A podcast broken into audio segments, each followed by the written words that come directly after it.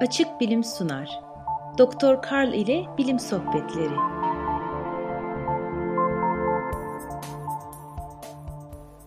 Şoför beni Melbourne havaalanından şehre götürüyordu. Sohbet sırasında anladım ki çok endişeliydi. Evliydi, bir çocuğu vardı, biri de yoldaydı. Ama hayatın anlamı neydi ki Mayaların kehanetlerindeki gibi yeni bebeği 2012'de daha 4 yaşındayken dünyanın sonu gelecekse. Dünyanın ya da en azından bildiğimiz medeniyetin sonu hakkında kehanetler hep vardı.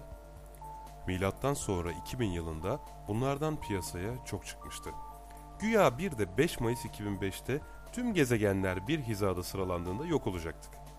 Gezegenler hizaya gelmedi ve evet bizlere bir şey de olmadı. Maya medeniyeti Amerika kıtasında Meksika'nın güney eyaletlerinden Honduras'ın batısına kadar Kuzey ve Güney Amerika arasındaki küçük bir kısmı kaplamıştı. Klasik dönemi milattan sonra 250-900 yılları arasındaydı. Yani İspanyol işgali başladığında en iyi yılları çoktan geride kalmıştı. Zirvedeyken Mayalar Amerika'daki tek gelişmiş yazı diline, kalabalık şehirlere sahipti ve çok karmaşık matematik, gökbilim ve takvim sistemleri vardı. Bu fevkalade gökbilimciler bize çıplak gözle neler yapılabileceğini gösterdi. Ay takvimi, Venüs döngüsü ve yıl ölçümleri kadim Yunan'dakilerden daha doğruydu. Bu da bahsimizi 2012'de dünyanın sonunu öngören takvime getiriyor. Zamanı birçok kutsal ve ruhani döngülerin bir örgüsü olarak gördüklerinden Mayaların çok sayıda takvimi vardı. Bizim kullandığımız Gregorian takvimin toplumsal, idari ve ticari amaçlarına ek olarak Maya takviminin dini bir öğesi vardı. Mesela her günün bir koruyucu ruhu vardı ve o gün seyahat için iyi, iş için kötü olabilirdi. Bu takvimlerden birinin adı uzun sayım idi. Milattan önce 355 civarında kullanılmaya başlanmıştı ve milattan önce 11 Ağustos 3114'e denk gelen 0.0.0.0.0 yani 5-0 tarihini başlangıç almıştı. Bu Maya uzun sayım takvimi 21 Aralık 2012 günü 13.0.0.0.0 yani 13.40 tarihini gösterecek. Bu takvim nasıl işliyor? Bizim sayı sistemimiz onluk. Halbuki Mayalılarınki 20'likti. Yani takvimlerindeki her hanenin sıfırdan 19'a 20 muhtemel değeri vardı. Takvim arabalarımızın kilometre sayacı gibi ilerliyordu. Fakat sayacımız sıfırdan 9'a kadarken Maya takviminde 5 hanenin en sağda olanı günleri sayıyor, 19'dan sonra sıfırlanıyor, hemen solundaki hane ise 1 artıyordu. Yani 4.0.1 bir gün, 3.0.1.0 20 gün demekti.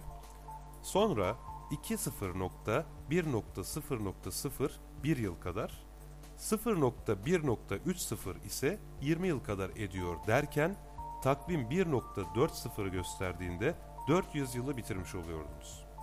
Ve 21 Aralık 2012'de Maya uzun sayım takvimi 13.40 gösterecek.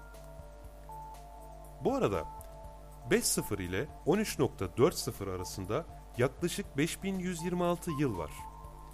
Bazı Maya arkeoastronomlarına göre takvim şimdi sıfırlanıp yeniden başlamalı. Bazılarına göre ise 20'ye kadar devam edip öyle sıfırlanmalı. Kimin haklı olduğunu anlayacak kadar bilgimiz yok. Ama 20'ye kadar giderse 2012 yılında dünyanın sonunun geleceğini söyleyen komplo teorisinin işi şimdiden bitiyor. Yine de şimdilik 13 diyelim. 21 Aralık 2012 iddiaları arasında da çok fark var. Bir uçta nükleer yok oluş. Diğer uçta dünyanın ortasından geçen ve onu temizleyerek daha yüksek titreşim seviyesinde yükselten enerji. Bu ikisinin arasında da insanlığın üçte ikisinin helakı veya kuzey ve güney kutuplarının bölünmesi. Vaziyeti herhalde anladınız. Ama bu kıyamet senaryosunda iki sorun var.